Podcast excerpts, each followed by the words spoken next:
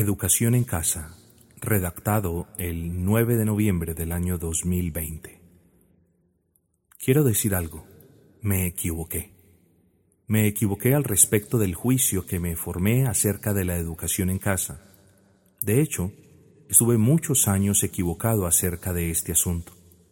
En años pasados mi profunda aversión por el reconstruccionismo me condujo a negar la posibilidad de que una de las prácticas que ellos tanto abanderan, como lo es la educación en casa, pudiera contener algún beneficio.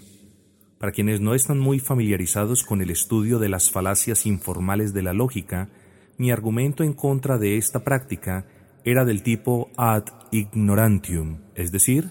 mi argumento en contra de la educación en casa era falaz porque el sustento de tal argumento era mi ignorancia al respecto de esta práctica educativa en el seno del hogar. En pocas palabras, la ausencia de pruebas de mi parte argumentando en contra de la educación en casa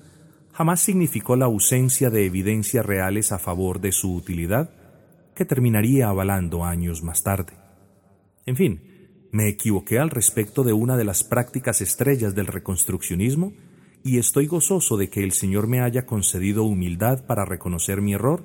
y gracia para poder creer y hablar lo que es justo y correcto al respecto de esta buena práctica de educar a los hijos en casa.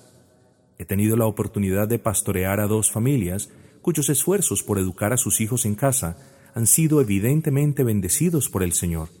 Estos padres educadores han demostrado humilde y constantemente su profundo interés por el bienestar de sus hijos, y esos hijos educados en casa, por la gracia de Dios, han evidenciado de manera casi que tangible el esfuerzo y la dedicación que sus padres imprimieron en ellos en cada lección que con amor les impartieron. Ahora, no digo que estas familias hayan sido bendecidas más que otras, y menos que hayan sido las únicas bendecidas entre todas las demás familias. Solo digo que la práctica de educar a los hijos en casa, cuando es ejecutada piadosa y responsablemente, produce frutos particulares que difícilmente se pueden observar en los demás tipos de educación convencional,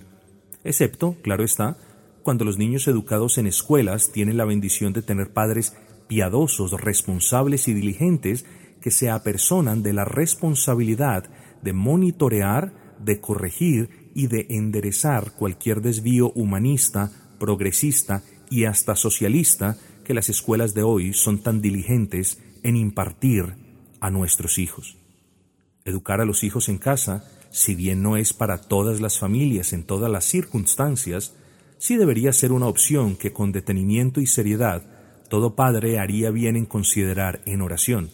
Estoy seguro de que muchos de los padres que han optado por enviar a sus hijos a la escuela, simplemente porque ese es el paradigma estándar de las sociedades, harían bien en no desechar sin justa razón la opción de educarlos en casa y sí, por el contrario, la de reconsiderar dicha educación en casa como una muy buena alternativa que, aunque demanda sacrificio y compromiso de parte de ellos como padres, suele convertirse en una de las mejores formas de influenciar a sus hijos desde tempranas edades de una manera piadosa, escritural y muy profunda.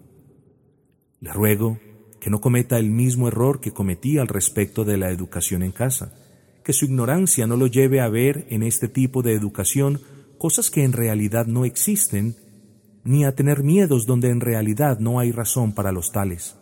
Investigue al respecto de la educación en casa, sopese dificultades y sacrificio versus bendiciones. No abandone su responsabilidad como padre y educador y ore con una limpia conciencia, queriendo en realidad honrar al Señor en todo lo que concierne a la educación piadosa de un hijo.